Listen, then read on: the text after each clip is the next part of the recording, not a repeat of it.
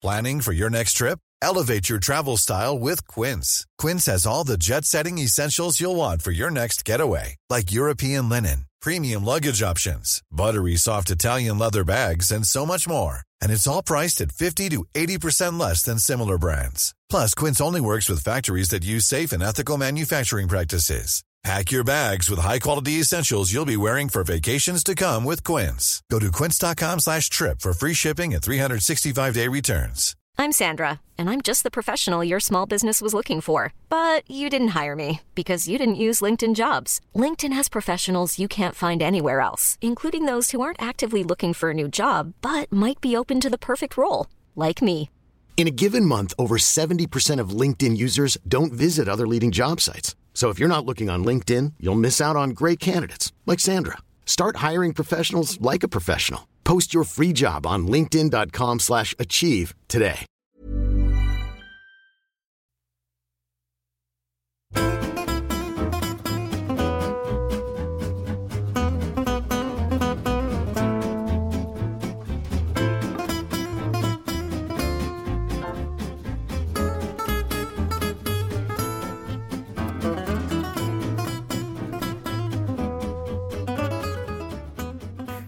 Välkommen till Avkastpodden, Oskar Karlén. Eh, En eh, legendar som pappa och en eh, väldigt duktig handbollsspelare som mamma. Och det var ju självklart att du skulle bli handbollsspelare, var det så?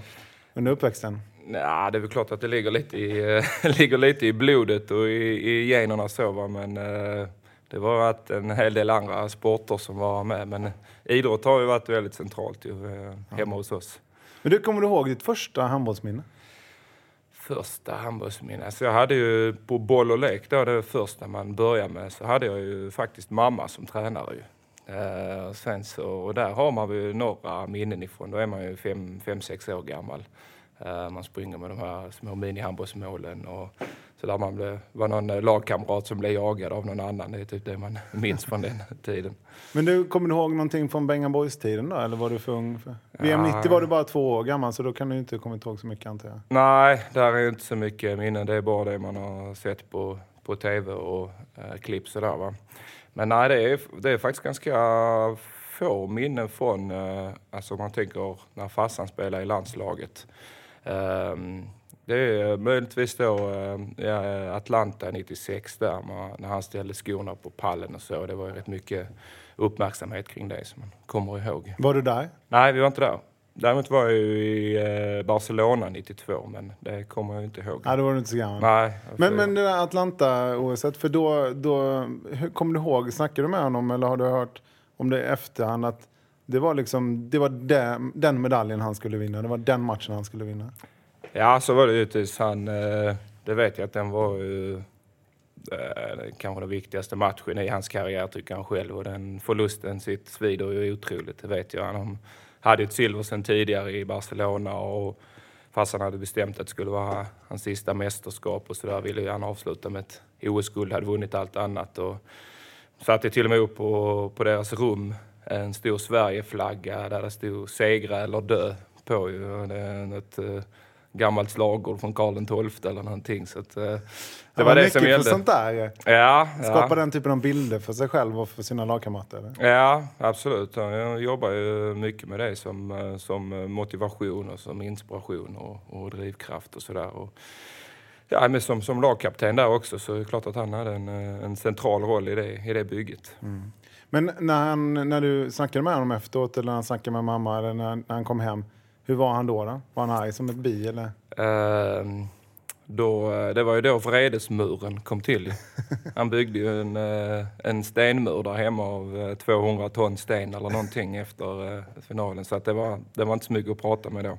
Och fan, så han bara var ute och byggde en jävla mur alltså? Ja, det gjorde han efter Shit, det. Så alltså. att, eh, Men du har fått samma pannben som din farsa eller? Ja, något, något åt det hållet i alla fall.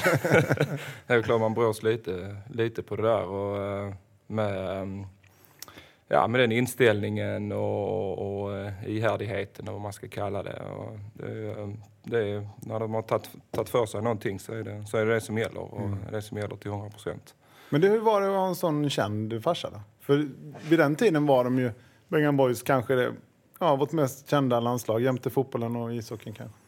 Ja, ja det, alltså jag har inga minnen så av att jag har märkt av det på något vis. Utan, eh, ja, jag vet inte om det det, det, det, var ju under landslagssamlingar och sånt som de hade uppmärksamheten och vi har ju bott, vi är uppvuxna ganska avskilt ute på landet och sådär så att eh, det var väl lite i det, i, det, i det lilla samhället i Ystad som man kanske märkte av det lite grann och kanske först när man kom upp lite i åldern och sådär som jag minns. Men så länge han spelade i landslaget och på en nationell skala så var det inte har jag inga sådär jättemycket minnen av, att, av det här kändisskapet om man får kalla det så. Men blev du drillad hemma av mamma och pappa i, i handboll eller andra sporter? Eller hur såg det ut? Nej, det, det har jag absolut ingen, ingen känsla av eh, någon gång egentligen under, under hela min, eh, min karriär eller mina framförallt ungdomsåren av att jag skulle ha känt av någon press att träna. Jag har alltid tyckt jag har alltid älskat att träna själv. Så att det så har det kanske inte krävts och eh, jag tror heller inte att de, eh, mina föräldrar fungerar på det här viset. Eh, att de, har, de har nog bestämt sig för att det, att det skulle komma från mig själv och det gjorde det ganska per automatik. Mm. För när märkte du att du var ganska bra på det här med Hystad handboll? Ja, men det var väl när jag tog beslutet egentligen att sluta med fotboll och de andra idrotterna. För du var bra på det också såklart? Nej, nej, inte speciellt faktiskt. alltså, okay. Nej, jag var uh, fotbollsmässigt så var talangen ganska liten. Det var mer uh, inom, en slaktande inom mitt fält. Kämpe. Ja, Men uh, någon fotbollstalang så hade jag ju inte. Mm. Uh, ja, det var, friidrott så höll jag på med lite grann och där var, hade jag ju lite hade var det kastdelen av den eller vilka? Ja, det är så, jag började faktiskt med löpgrenarna mm och Ja, Trots att du är så stor liksom? Och, ja, men då vägde jag inte så mycket. Jag var ganska lång och vägde ju lite mindre. Och det var ju innan. Det var ju som sagt, det var kanske när jag var 14 någonstans där. 14, 13, 14, 15. Då var jag faktiskt skånsk mästare på 800 meter. Ja, tackar jag. Tillåt skryta Och då blev jag, konta blev faktiskt kontaktad av, eh, om det var juniortränare eller juniorlandslagstränare som tyckte då, han visste ju om eh, min bakgrund som handbollsspelare, så tyckte jag skulle börja eh, prova på slägga och lite sånt där. Men ja, det blev, eh, det blev ju handboll till slut. Det var också mm. där jag var, hade bäst förutsättningar eller hade mest talang helt enkelt. Mm.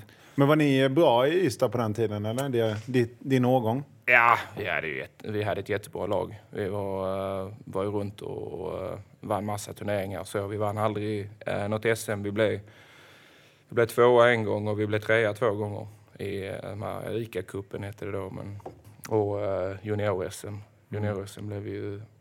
Vi blev trea där. Eller åkte i semin. Men när började du drömma om att du minsann kunde bli en eh, ja, landslagsspelare? Eller första skedet var det kanske att bli en spelare i Ystad? Ja, men det var väl egentligen, jag drog jag fick min första knäskada när jag var 15 ju. Mm, då redan eh, på, ett, eh, på ett riksläger. Eh, drog jag mitt första, drog jag korsbandet i vänster knä ju. Mm. Och eh, det var ju efter den rehabiliteringen egentligen, då var det, det var ju uttagningar till då, det som skulle bli eh, juniorlandslag. Men det var ju när jag kom tillbaka efter den skadan och hade ju, fick ju under den perioden, hade en period där under rehabtiden där jag började styrketräna. Då var man precis i den åldern, 15-16 och mm.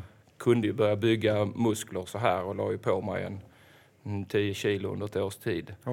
Och, för det är ungefär så lång tid som rehaben tar, nästan ett år eller? ja, för mig i uh, den... Jag provade ju först att träna och spela utan korsband. Mm. För att i och med att jag var så ung så ville operatörerna sa att ja, men, vi provar att köra en tid utan korsband och det funkar ungefär fem månader. Mm. Sen så började det knät uh, glappa och hoppa och led och sådär. Så då valde man att operera så att det var egentligen fem månader först och sen uh, sex månaders rehab ungefär. Så, okay, så man, man kan spela utan korsband men, men operationen gör att man får tillbaka ett korsband, är det så? Ja, ungefär så är det ju. Alltså det finns ju... Men det är fortfarande skönt då efter en operation antar jag? Ja, ja, det finns faktiskt de fallen som även i, på seniornivå och på liksom i elitnivå. Och, jag vet Pungatnik spelade utan korsband eller man bara hade ett lit, vissa, vissa fragment kvar av korsbandet. Mm. Så att vissa klarar ju det och det beror mycket på ja, vad är det för spelartyp, hur mycket mm. väger du, sådana bitar som, som spelar in. Men satte det sig i huvudet då? För 15 år, då är man ändå så här, man, man tänker naivt och man tänker det är klart jag ska tillbaka. Men när du stä- ställer dig på planen igen, blev man liksom uppmärksammad på att man inte kunde göra den här stegersättningen och man är rädd för knät hela tiden, eller? Nej, det hade jag ingenting. Alltså jag hade ju, det var ju en, eh, ja, en, en reaperiod och skolboken egentligen. Tillbaka i träning på fem månader, tillbaka i spel på sex månader. Så såg min rehab ut för, för min första korsbandsskada med, i vänster knä då. Och det är ju ganska så stora kontraster om man jämför med det andra. Men det var ingen som sa till dig då att det här kan bli tufft, liksom, utan alla sa att ja, men, kör på rehab så kommer du tillbaka och du kan bli bäst och sådär. Ja, ja, ja nej, jag fick ju bara... Det, men det, det tror jag är, är eh, genomgående alla rehabperioder. Man behöver, man behöver ju bara positiv input och positiv feedback hela tiden från människor runt om och sjukgymnaster och så här. De är ju, och de är ju väldigt, väldigt duktiga på det. På att hela tiden motivera, hela tiden. Om du har med, med bra människor att göra. Just det. Men när började skriverierna komma om att du faktiskt är den här? Det är lite som Lukas Nilsson idag, känns det som. att När, när du kom upp där så sa man att det här är, det här är någonting, någonting annat. Ja, nej, men det var ju när jag, efter, eh, eh, efter den korsbandsrehaben så kom jag ju med, kom tillbaka och började spela och så blev jag uttagen i juniorlandslag. Sen blev jag uppl- upplockad i, eh, i A-laget då i Ystad. Spelade ju i allsvenskan då i andra divisionen. Och så började jag få lite speltid där och gå lite som andra, andra val på högernio. Sen, sen ökade Vem var framför dig då? Martin Ljungqvist. Ja, det är ingen, ingen som har blivit någon stor profil efter. Nej, nej, han var eh, han var en solid spelare på den tiden. Han var uh, ursprungligen från Skövde. Eh, och jag spelade ihop med han om det var... Sen året efter, vi gick ju upp det året i elitserien ju. Och sen så gjorde jag ju två säsonger i elitserien där. Varav den andra säsongen egentligen var mitt stora genombrott. Ju. Då, då såg det väl ut för mig lite i elitserien som det gör för Lukas idag. Att man eh, dominerar i stort sett varje match och gör ofta lite grann som man vill och, och känner att ja, motståndet är motståndet blir sämre och sämre. Eller Du rättare sagt, så jag, alltså? man själv blir bättre och bättre. Du kände så att elitserien var för liten för dig? Ja, det gjorde det. Annars hade jag inte flyttat. Nej. Eh, så ung Men häftig känsla ändå, vara så ung och eh, kunna dominera så mycket i matcherna som du och nu Lukas gör. Ni är ju inte helt olika, tycker jag, i eh, spelstilen. Båda kraftfulla, ni ser lite likadana ut. Har bra skott båda två. Du kanske var lite klurigare på genombrotten än vad han är. Ja, alltså jag skulle säga att det går för, för Lukas del att han är lite grann, eh, lite grann explosivare i, i framförallt i benen. Så att han har lite mer... eh, Det. Han har knäna kvar. Ja, han har knäna kvar, kvar det har han också. Jag får hoppas att de eh, håller, håller länge till. Va? Men att eh, det går eh, ytterligare lite, det går lite snabbare. Så jag hade också snabbt till skott och kom mycket på ett steg och så här. Va? Men eh, det går, för han går det ytterligare lite rappare. Eh, Men hade du Pelle som tränare då i Ystad? Eller vem var det som... mm, nej, Var då- var han då någonstans? Han var i Schweiz, i Okej. Sankt Gallen då. Var han. Men, men för sen började det lite snack då. Flensburg var det väl som, som började uppvakta dig? Jag antar att det fanns andra klubbar också, men Mm, hur, ja. hur, hur var det? De första samtalen där? Ja, men efter mitt första år i elitserien så den första klubben som jag blev uppvaktad av var faktiskt eh, Magdeburg och eh, Kretschmar. Som, eh, Så han, det var han själv som ringde dig? Ja, jag hade faktiskt något möte med han eh, och eh, då började jag också jobba med, med Åke då som var min agent under hela min, min Och Unge karriär. ska vi säga, och det är Ja. ju din pappas kompis så det, och han är från Ystad så faller sig naturligt. Ja, det är nära, nära vän till, till både mig och, och familjen. Så att, Och en av de enda agenterna också för den delen. är Ja, ja han är väl, ja, i, handbolls, i Sverige så är han ju den, den agenten som, eh, som är överlägset störst och jobbar med flest, flest eh, klienter. Just det. Men i alla fall, det var ju Magdeburg var första klubben som uppvaktade mig och då tyckte jag väl att då, då hade jag inte haft den känslan av att, av att eh, ja, men det här går kanske lite lätt emellanåt och att elitserien då eh, var kanske något, något eh, snäpp för liten utmaning. Eh, men då, eh, då tyckte jag att det var lite tidigt den sommaren. Så då stannade jag i Ystad Men, men pratade du med någon om det? Jag tänker det hemma eller någon kompis eller någon lagkamrat? För det är ju det är stora beslut att ta. Ja, men det var... Eh, det var ju framförallt Åke och min pappa då som jag pratade med och som jag kunde få lite, lite feedback från. Och de ville inte hetsa på att du skulle ut snabbt eller? Nej, nej det ville de inte och de tyckte att det var lite tidigt. Jag hade även erbjudanden från Ålborg faktiskt. De två var den första som, som kontaktade mig. Eh, Men de tyckte också, precis som jag, att eh, ja, det här är nog bra att ha ett år till i Sverige. Och, för det var ju, då, då var jag ju långt ifrån, eh, det året hade jag ju varit långt ifrån dominant i elitserien. Och Vi hade väl blivit åtta och tagit den sista slutspelsplatsen och lite sådär i Ystad. Men vad fasen var det som hände på en säsong där då? För kan man utveckla så mycket på en sommar? Liksom? Ja, det är... Jag vet inte. Jag har ju alltid... Jag har tränat. Jag tränar ganska liknande. Okej, jag fick ju ett år till. Jag var... Det var ju 2000. Först var det 06-07. Då var jag 18. Och sen var det 07-08. Då var jag 19. Det, är- det gick otroligt snabbt. Och jag har ingen riktig förklaring. Jag har alltid Du fick bygga en rätt mycket. stenmur hemma i Ystad. Det- var det Ja, samma? ja, en vredesmur. Nej, det, jag har ingen riktig förklaring mer än att jag alltid har tränat eh, eh, oftast mer än de, de allra flesta. Det kan vara kul för, för de unga lyssnarna som drömmer precis som du gjorde eh, när man var liten. Och för all del jag också, men jag hade inte de förutsättningarna. Men hur mycket måste man lägga ner för att bli bra? Alltså, för mig har det alltid handlat om, om två saker. Det ena är ju att, att planera in fler pass än, än alla andra. Och det Så du jämför det? Så gör liksom polaren Kenneth tre pass så ska du göra fyra? Ja, lite grann så. Jag har alltid haft en, haft en sporre att gå ner och köra. Känt, eh, känt motivation av att gå ner och köra gym en timme innan träning. För då känner jag att ja, men då har jag gjort mer än de andra.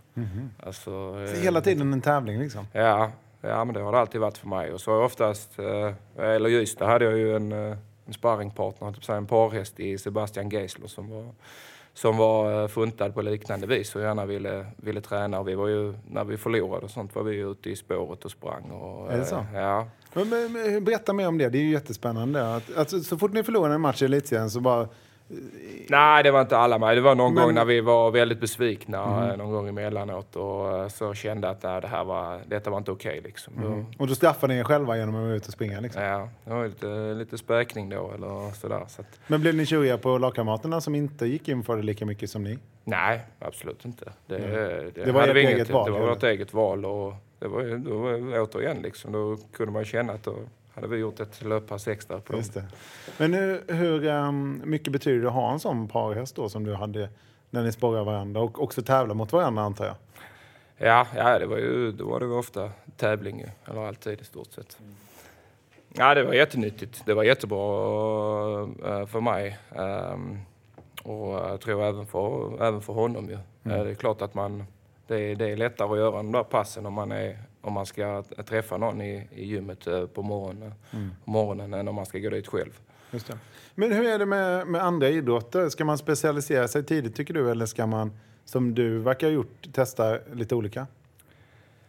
Ja, jag är ju en förespråkare om man testar, testar olika. Alltså det bygger ju mycket på, på att man utvecklar ju på många, på många sätt samma saker. Alltså med, rent fysiskt och så, så har du ju jättenytta av om du spelar fotboll för handbollen. Och utvecklar ju, du utvecklar ju sidor, eller friidrott är ju ett utmärkt exempel. Det kan, har du nytta av i stort sett i vilken bollidrott som helst. Och, och även bollkänslan då i andra, i andra sammanhang så, eh, så, så utvecklar du ju en känsla för, för att hantera bollen. Oavsett om det är med fötterna, med racket eller med, eh, med händerna. Så. Sen är det ju svårt idag för det, ju, ehm, det började bli svårt redan på min tid när de helt plötsligt blev inriktade. Mm. Så att det fanns ett högstadieskola som hade en fotbollslinje. Eh, eh, Går det inflation i det där tycker du? Um, Nja, nej jag vet inte. Det, är- det är svårt. Och Samtidigt så jämför du med, med vissa andra länder så, så ligger i Sverige, eh, så specialiserar man i Sverige, sig i Sverige mycket senare. Eh, det finns ju länder, kan- kanske lite auktoritära stater så, som de redan i 5-6 års åldern säger att ja, men du, du har den här stamtavlan i stort sett och ska syssla med det här.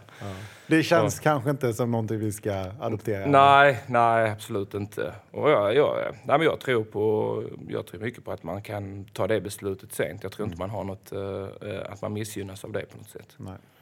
Men du, Magdeburg och Ålborg, men när började storklubbarna höra av sig då? Nej, det var ju efter då mitt andra år i elitserien som jag, eh, som jag blev kontaktad av, eller det var väl i mitten på, på den säsongen någonstans, när jag hade gjort ett bra halvår. Uh, och jag hade, där var väl också någonstans jag gjorde landslagsdebut. Så fick man upp ögonen. Ja, det var en, en, en vänsterhänt från, från Sverige och i Tyskland så har ju, har ju Sverige och svenska väldigt gott rykte mm. och man hade haft, man hade haft Staffan, man hade haft Kim i Bundesliga. Mm. Och, var ju... och bra stamtavla på det också om vi ska ja, prata Ja, precis. Och sen lite namn, namnet, så är det klart att det drar till ett, ett par extra ögon. Mm. Så då blev jag ju kontaktad både av Kiel och av Flensburg. Mm. Och Kiel var egentligen den större klubben då? De möttes ju i Champions League-final mm. det året. Ju. Så att det var ju Europas två bästa klubbar. Mm. Hur kändes det? det när du satt hemma i pojkrummet och myste med de tankarna? ja, nej, det var ju häftigt. Uh, och det var inget, uh, det var absolut inget lätt, lätt val. Uh, men sen Kiel ville ju skriva, ville att jag skulle bli kvar ytterligare ett år mm. i Sverige. Mm. och skriva kontrakt först då, året efter. Men hur funkar det? Får man stålar redan eller Måste man vänta ett år på att få lön från dem?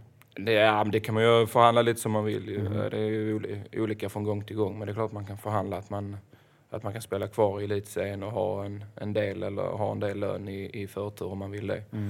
Uh, men, men, vad snackar vi för löner? Var det, var det stora skillnader mot elitserien? Ja, för mig. Jag menar, i, i, så länge jag var i Ystad eh, det är ju en, eh, ett klassiskt scenario att i, i din moderklubb så har du ju väldigt svårt att förhandla upp lönen. För att mm. du, jag började när jag kom tillbaka efter min skada så hade jag 1500 spänn i månaden. Eh, jag gick på gymnasiet och sen så mm, att förhandla upp det till några, några jättestora nettolöner på, på ganska kort tid, det var ändå 16 år. Mm fram till att man är, när man är 19 så, så dominerar man elitserien. Men har ändå börjat på en nivå på 1500 kronor. Mm. Det är jättesvårt att förhandla. Ja, precis. De tycker att 300, eller 3000 är ju ändå 100% mer än vad du hade tidigare. Ja, du dubblar ja. lönen här. Precis. Så att, nej, så det var ju, så jag tjänade ju inga stora pengar så länge jag var kvar i, i Ystad. Och samtidigt hade jag inget, inget behov av det heller nej. då. Men hur eh, mycket spelade pengarna in? När du väl fick kontakt med då Europas eller världens två bästa klubbar?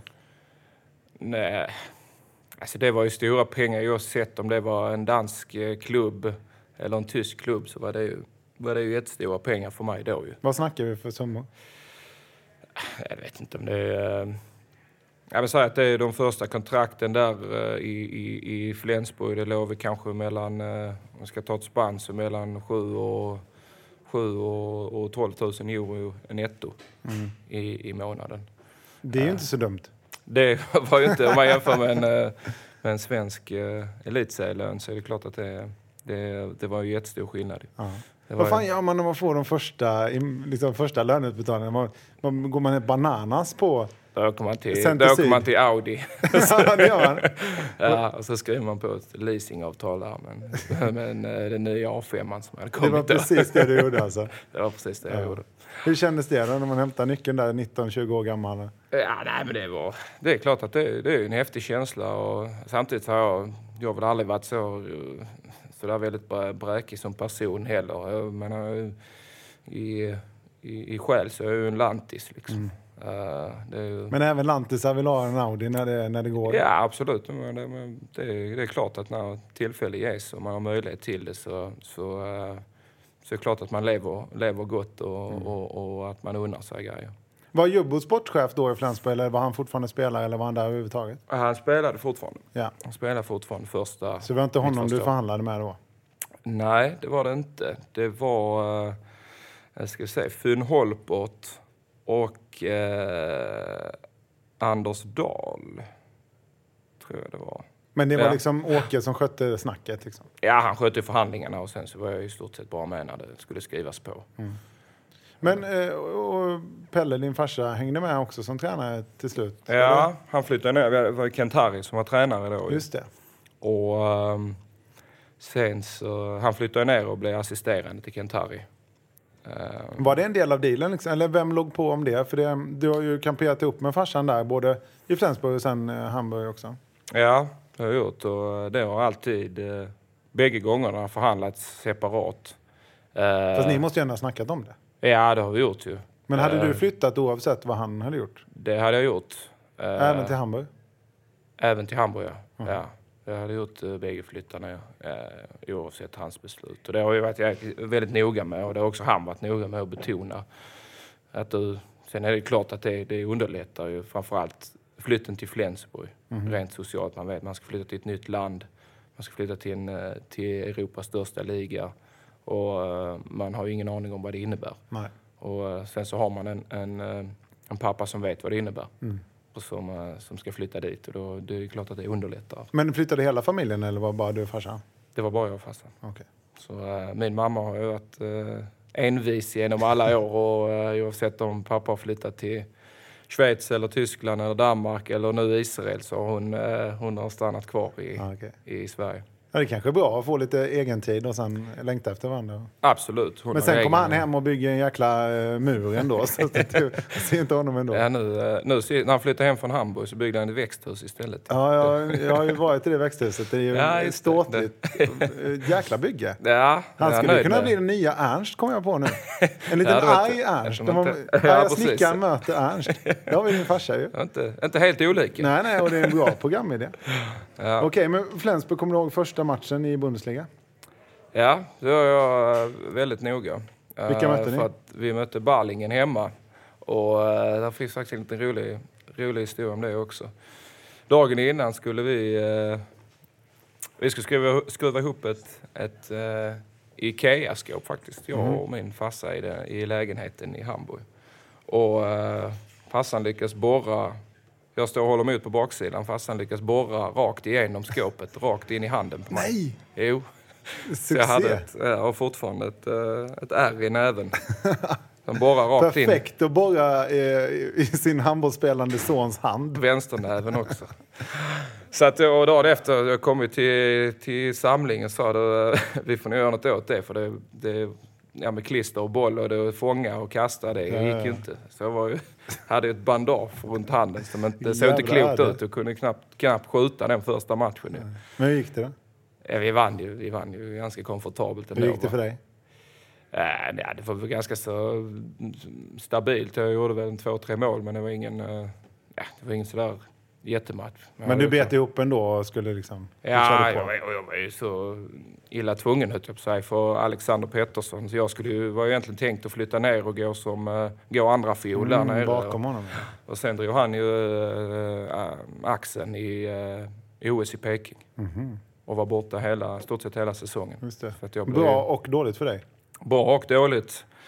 Uh, rent handbollsmässigt var det ju, fick jag ju chansen att, att fortsätta, fortsätta blomma ut där ju i, i, på uh, Bundesliga-nivå då. Och, eh, sen var det ju en, eh, en jäkla press ju för att jag stod helt plötsligt själv på, på högernio och plus att då att kroppen uh, tog stryk eh, direkt när jag flyttade ner. Så det var inte... Man är ju inte, när man har spelat i elit så man är ung, 18-20 år, så, så är kroppen fortfarande inte, har inte den riktigt den hårdheten som att spela 80 matcher i 60 minuter i Bundesliga. Det är om man har spelat elitserien innan. Ja, det är något annat det. Ja, det är något helt annat, det är det. Ja, men du kände där i, i början av Bundesliga-tiden att det var lite för hård belastning på kroppen? Eller, eller var det knäna då, eller var det, var det överlag? Ja, det var mest överlag. Jag, alltså jag missade inte... Jag hade sex, från, från det med min korsbandsskada i vänster knä så hade jag ju fem och en halv säsong där jag inte missade en enda match. Och vissa gånger skulle jag nog ha missat matcher, man säger så. Eh, Men var du för ivrig själv, eller var det, var det tränarna som... Jag kan tänka mig, Kent Harry ställer inte de kraven. Han lyssnar väl, eller? ja, han är ju ganska så uh, förstående i sin ledarstil. Ja, han känns så. Absolut. Eh, nej, det har ju varit eh, till allra största del min, min egen... ja, mitt eget fel om man får säga så, eller mitt eget problem av att jag, jag har ju alltid kunnat, kunnat utstå mycket smärta och alltid velat... eh, det blev ju en grej för mig sen att ja, men nu har jag spelat tre säsonger, jag har spelat fyra säsonger utan att missa en match, men jag kan inte missa en, en Ja, match så pusha, liksom. Tävla där också helt enkelt. Ja, tävling där också. Och det är klart att då, det är inte då... eh, Man vill ju vara med och spela varje match och man känner ju en, eh, en lojalitet mot, mot laget och mot, eh, ja, mot klubben och alla och mot sig själv också. Att uh, man ska spela varje match och uh, tänk om jag inte är med och så förlorar vi och du vet mm. alla de tankarna. Så att jag har ju, jag har ju pressat mig enormt alltså, ja. i, uh, vad det gäller, både vad det gäller smärta och uh, vad det gäller uh, trötthet och uthållighet.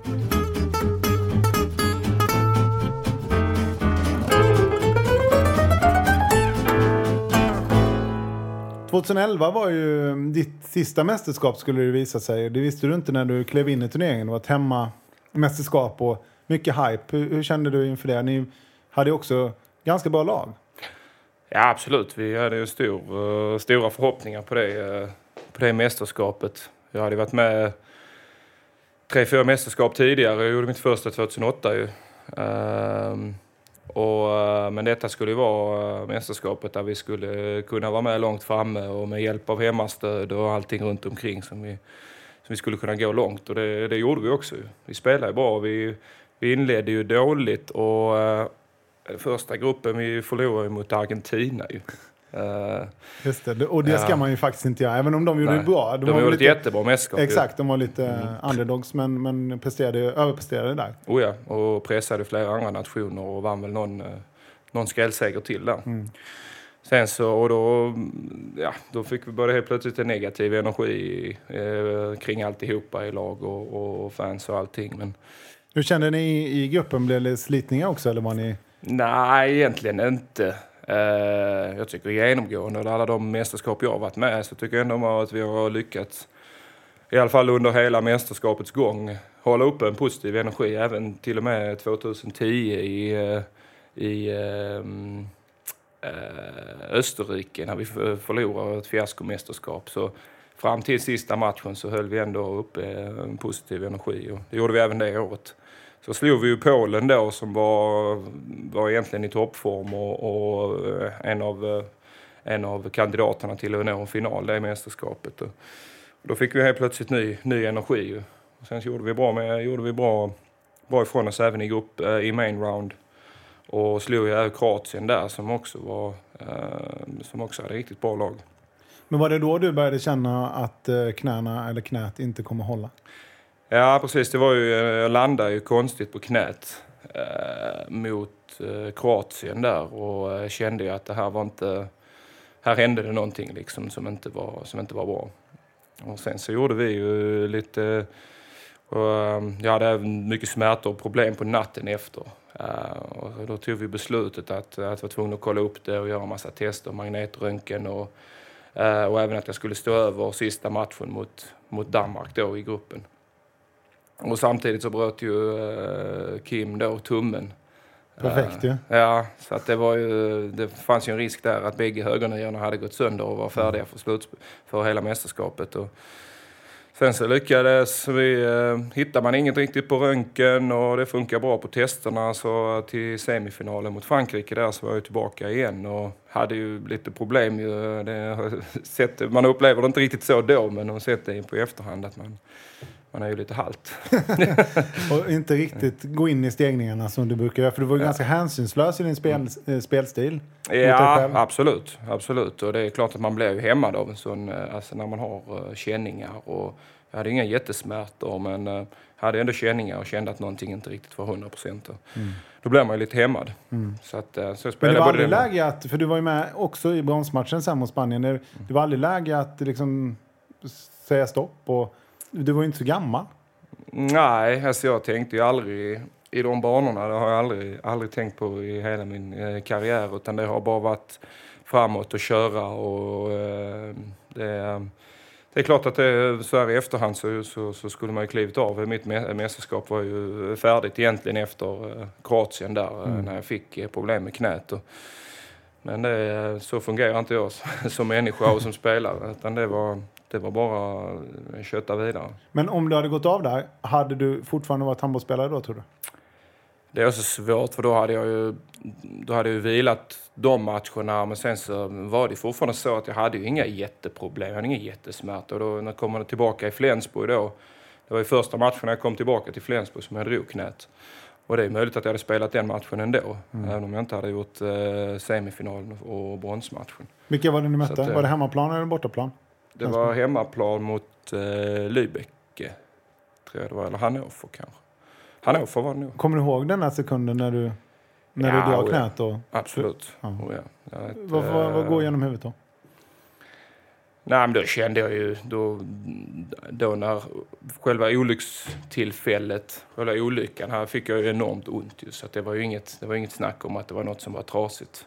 Det var ju bara eh, rakt ut. Eh, så att, Och du visste vad som gällde då? ja, då visste jag ju om att, att eh, jag hade ju dragit uh, korsbandet i andra knät. Så att jag, jag visste ju om att det, nej, det är nog det, det är nog fan det det handlar om. Alltså. Mm.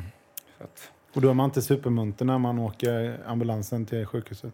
Nej, nej, men samtidigt så var jag ju, alltså, man får ju inte beskedet direkt. Då ska det Mm. göras tester och röntgen och så här. Och, eh, samtidigt så visste jag att jag hade en väldigt lyckad rehabperiod bakom mig med, i vänster knä. Och där, det, där man var tillbaka i spel på sex månader. Och det var, min hjärna ställde ju direkt om och tänkte jag var är jag om sex månader. Mhm. Och så började jag fokusera på det. Och då hade jag ju skrivit på för Hamburg.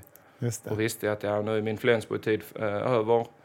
Jag Visste man om tillbaka- det då? Var det officiellt att du hade lämnat Det var officiellt, ja. Okej. ja. Du skulle spela klart eh, några matcher egentligen då i Flensburg. Säsongen ut ja, Mm. i Flensburg och sen flytta var tanken. Men hur var det där med, med för där gick ju också Per Carlén som ju då vid den tiden var, var tränare Mm. i Flensburg och Jobbo var sportchef. Eh, hur gick eh, den? För det har ju varit, det vet vi ju med Jobbo har ju varit tjurig över den grejen och Per har också varit tjurig över den, den grejen tror jag. Fast på olika sätt. Det känns som att de har pratat förbi varandra lite. Ja, De verkar lite tjuriga båda två så de inte reder upp det liksom. Ja, nej men absolut. Det var väl eh, någon oenighet där och någonting som, eh, eh, som de inte var ense om. Om eh, vem som hade sagt vad och vem som hade stöttat vem och, och eh, var lojaliteten låg. Och, jag tänker inte sitta här och, och peka på vem som hade rätt eller fel för det, för det vet nog ingen egentligen. Men, Nej, men eh, det det, det det, som ska känns- sig ju, det sig ju uppenbarligen. Absolut gjorde det. Och, eh, och Jobbo tog över som tränare när farsan fick gå eh, den vintern där och eh, det spädde ju på det hela ju. Eh, och, eh, Och då, var du, då förhandlade du också med Hamburg. ja, det gjorde det. Den i samma veva. Så det ju. känns ju som att, alltså, man behöver inte vara konspirationsteoretiker för att tänka att du och farsan förhandlade tillsammans. Alltså vi förhandlar ju inte tillsammans eh, på det sättet. Vi förhandlar ju separat. Men det är ju klart att jag visste ju att, eh, att farsan var på väg dit ju. Och eh, Mm. Visste det ju att jag hade gjort att det. liksom vara i Flensburg och veta att man, att man pratar med en annan klubb? Jo, det är ju alltid, det, det blir ju alltid ett problem och man för ju samtidigt så får man ju eh, diskussioner med klubben för att det är ju antingen förlänga eller att lämna eh, som gäller. Det är de två alternativen som finns och sen kan du först tar du beslutet om var, om du nu har mö- valmöjligheter, så tar du beslutet var vill jag lämna. Och, eh, Men Jobbo ville det. ha kvar dig? Ja, Flensburg ville ha kvar mig. Och, eh, jag, hade ju, jag trivdes ju jättebra i Flensburg och, och eh, kunde ju se mig själv i, i, i Flensburg eh, under, under de kommande åren också. Så att det, var inget, det var inget lätt val på något sätt. Och jag hade även, återigen så var ju Kiel, Kiel med i bilden. Ju. Precis som när jag flyttade till Flensburg så var jag nere i Kiel och träffade dem. Så att jag, vet inte, det är inte, jag tror inte det är så många som har, eh, som har nekat Kiel två gånger. Nej, det, tror det är stabilt. Ja, är, är det någonting som eh, folk vet om eller? För det visste inte jag att du hade nekat Kiel två gånger. Nej, det tror jag nog inte. Eh, det- De hålls ju i all hemlighet där. Mm. man- De här mötena och förhandlingarna sker ju. Mm. Så att, men det, det var, för mig var det inte, det var inget alternativ för mig. Eh, Första gången var det väl egentligen för att eh, det var mycket skandinaver i, Flensburg, då när valet stod mellan Flensburg och Kiel. Och att Kiel ville att, eh, att jag skulle stanna i Sverige ett år till och jag ville gå direkt. Andra gången var det egentligen att Kiel eh, vann ju allt under de här åren. Alltså de hade spelare som hade vunnit Champions League två gånger och tyska ligan fyra gånger. Och jag kände att det var, det var, inte, en, det var inte en situation som jag ville komma till, för jag hade inte själv vunnit någonting. Utan jag kände liksom Men du att kände jag inte ville... att det kunde vara ett verktyg för att vinna? Jo, absolut. Men eh, samtidigt, ja, men om, om vi ska vinna någonting, då är det fjärde gången alla andra vinner det.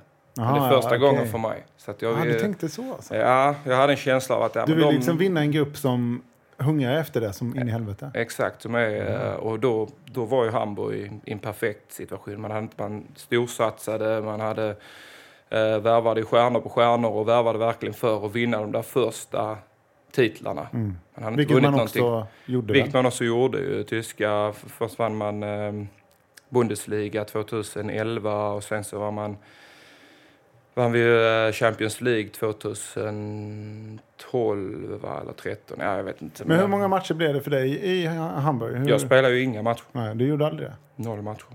Så att, Men du eh, tillhörde ändå och fick lön därifrån eller? Ja, alltså lön och lön. eh, Jag fick ju Du var lön. sjukskriven därifrån? Jag var Det var din arbetsgivare? det var min arbetsgivare, absolut. Under två års tid var det. Men är det, är det på grund av det här som du har blivit så intresserad av eh, försäkringsbiten för elitidrottare? För du, ska vi säga, du driver ju ett bolag idag tillsammans med Fahlgren eh, i Tyskland och Tobbe Karlsson i Flensburg. Ja. Som håller på just med försäkringar kring idrottare. Ja, absolut. Vi, vi driver ju en försäkringsförmedling som, som jobbar med framförallt med idrotts, idrottsförsäkringar. Men vi tar ju eh, försäkringar från eh, Lloyds i London och till den svenska marknaden och, och försöker hitta nischer som, eh, som inte är så konkurrensutsatta i Sverige och så försöker vi komma med bra alternativ där. Så att det, och det är ju klart att det är en intresse och en passion finns ju, finns ju från, från att jag själv har tvingats sluta på grund av skada och då hjälpa andra idrottare till. För jag hade ju ett försäkringsskydd som, ja det var bra på vissa sätt men på andra sätt så var det ju eh, absolut bristfälligt ju. Men det är ju... Så här tänker jag att när du, du som är sån tävlingsmänniska och som är så tävlingsinriktad och har levt hela livet för att vinna titlar så där. Hur ska du göra nu då? När du inte kan spela? Du måste hitta de kickarna. Du är inte så gammal. Du är ju 28 liksom. Ja, nej, de, eh, Blir du de businessgubbe nu eller?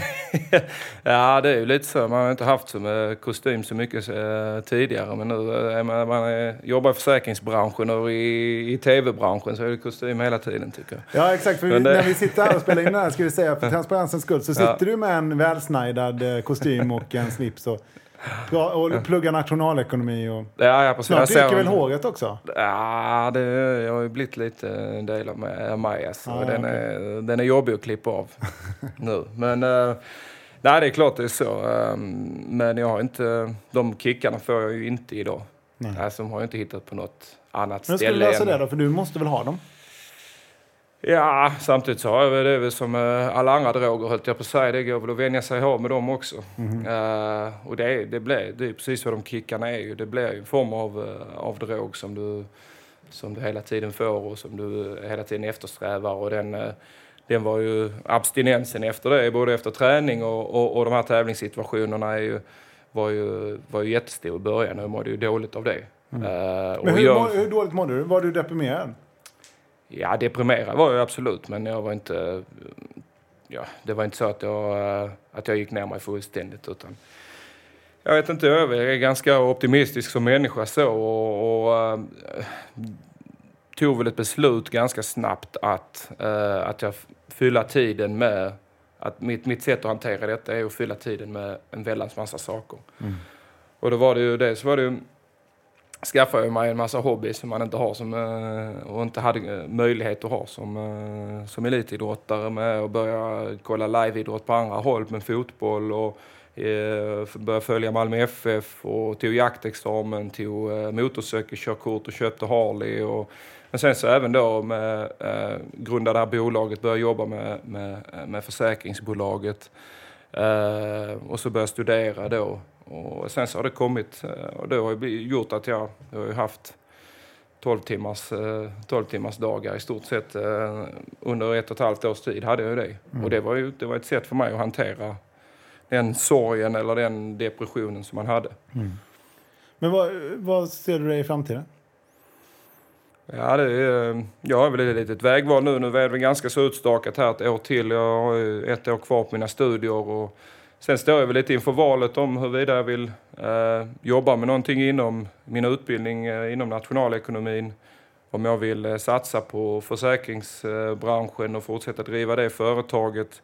Eller om, eh, om jag vill kry, krypa ytterligare närmare eh, handbollen då. Och kanske Tränare då kanske? Eller? Ja, någonting. Alltså jag kan ju, kan ju absolut se mig som tränare eller sportchef in, i en klubb i framtiden.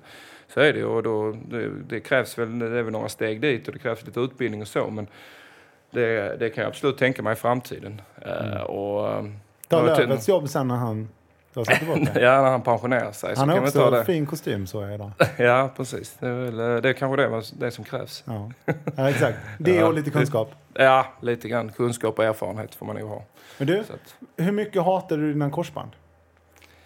Ja, nu, eh, nu har jag inga korsband så nu är det inte så mycket att hata. Nej, det är klart att eh, ja, de knäna överlag, alltså, det, de, eh, de ligger, står inte högt i kurs hos mig. Alltså. Det gör de inte. Högerknät, vänsterknät har jag ju har jag inga problem med. Du, du kan prata med vänsterknät och ni kommer ja. bra överens, men ja. inte högerknät. Ja, jag, några gånger har jag funderat på att bara tatuera det svart. Du har det alltså? Ja, det har jag faktiskt gjort. Tatuera har... knäna helt svarta bara för att markera liksom, att ni är skit? Ja, men bara, jag har ju inga tatueringar och är jätteanti tatueringar. Men skulle jag göra en tatuering Uh, jätteanti men det, jag skulle inte tänka mig att göra det själv. Skulle jag göra en tatuering skulle jag tatuera hela högerknät svart. Det är ett statement. ja, det hade varit ett statement. Men jag har fortfarande lite hopp om förbättring och att jag ska i alla fall kunna träna lite grann med det och letar ju fortfarande vägar och, och metoder för att få knät att bli bättre. Så att, och det känns som en som inte ger dig? Nej, det kan jag inte göra och det är nog också därför det inte blir någon tatuering. ja, det är bra. Hoppet lever. Ja. Men du, om vi avslutar med ditt främsta minne. Om du liksom ligger ner och tänker på handboll vad, och du ska vara positiv då. Vad tänker du på då? Um, alltså jag tänker ju de... Uh, egentligen två, två saker som jag tänker på. Dels är det ju... Dels är det hemma, hemma-VM. Uh, eh, de, den uh, stämningen och atmosfären och energin som vi hade i laget då i ett svenskt uh, landslag i, i, när vi slår Polen, när vi slår Kroatien. Det var ju det var matcher som jag, som jag aldrig kommer att glömma. Och sen så är det ju, jag har haft perioder, jag hade en period i, i Ystad, mitt sista år i Ystad. Eh, en period eh, på en fem, sex matcher där, där det kändes som att eh, som jag inte kunde misslyckas. Jag kunde inte missa. Alltså, man får en, jag hade en precis likadan period i, i Flensburg det året. Jag uh, gjorde näst flest spelmål i, i hela Bundesliga och hade en fem, sex matcher där man gör, där man liksom gör 50 mål på sex matcher. Och då får man ha liksom en känsla av att man är oövervinnlig och odödlig. Och den, det är en jäkligt häftig känsla. Mm. Tänker du ibland på hur du, drömmer du ibland om hur bra det kunde blivit? Nej, inte så på det sättet. Det är klart att, inte, inte, för, inte för egen del, gör jag inte. Alltså jag vet inte hur... Planning for your next trip? Elevate your travel style with Quince. Quince has all the jet-setting essentials you'll want for your next getaway. Like European linen, premium luggage options, buttery soft Italian leather bags, and so much more. And it's all priced at 50 to 80% less than similar brands. Plus, Quince only works with factories that use safe and ethical manufacturing practices. Pack your bags with high-quality essentials you'll be wearing for vacations to come with Quince. Go to quince.com slash trip for free shipping and 365-day returns. Hold up. What was that? Boring. No flavor. That was as bad as those leftovers you ate all week. Kiki Palmer here, and it's time to say hello to something fresh and guilt-free. Hello Fresh. Jazz up dinner with pecan-crusted chicken or garlic butter shrimp scampi. Now that's music to my mouth. Hello Fresh. Let's get this dinner party started. Discover all the delicious possibilities at hellofresh.com. Hey, it's Ryan Reynolds, and I'm here with Keith, co-star of my upcoming film, If, only in theaters May 17th. Do you want to tell people the big news? All right, I'll do it. Sign up now and you'll get unlimited for $15 a month in six months of Paramount Plus Essential Plan on us. Mintmobile.com slash switch. Upfront payment of $45 equivalent to $15 per month. Unlimited over 40 gigabytes per month. Face lower speeds. Videos at 480p. Active Mint customers by 531.24 get six months of Paramount Plus Essential Plan. Auto renews after six months. Offer ends May 31st, 2024. Separate Paramount Plus registration required. Terms and conditions apply if rated PG. Det är jättesvårt att se hur, hur pass bra jag själv var i förhållande till andra och själv kunde, eh, hur bra jag kunde blivit eh, i förhållande till de, de absolut bästa. Däremot så, så, så drömmer jag om, eller tänker i banor om vad hade jag kunnat med eh, lagmässigt vad hade kunnat uppnå med ett svenskt landslag. Eh, 2012 tog, spelar man inte en OS-final. Det... Hade du kunnat slå farsan där? Ja, det hade man haft möjlighet till. så att, eh, och även klubblagsmässigt, att man kunde varit med. Okej, okay, vi vann Champions League i, eh, när jag var i Hamburg, men jag spelade inte. Eh, så på så vis, så de där lagtitlarna fick jag ju aldrig under min karriär och de, de tänker man mycket på. Mm. Du får vinna titlar i det civila istället. Precis. Tack så mycket för att du gästade podden, Oskar. Ja, tack själv. Tack.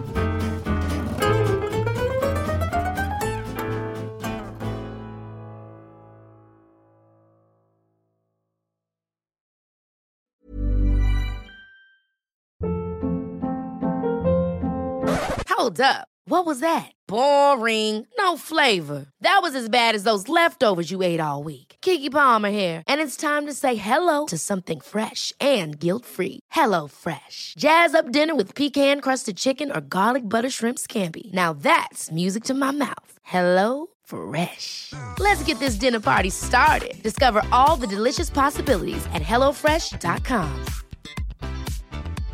When it comes to your finances, you think you've done it all. You've saved, you've researched, and you've invested all that you can. Now it's time to take those investments to the next level by using the brand behind every great investor, Yahoo Finance. As America's number one finance destination, Yahoo Finance has everything you need, whether you're a seasoned trader or just dipping your toes into the market. Join the millions of investors who trust Yahoo Finance to guide them on their financial journey. For comprehensive financial news and analysis, visit yahoofinance.com, the number one financial destination, yahoofinance.com.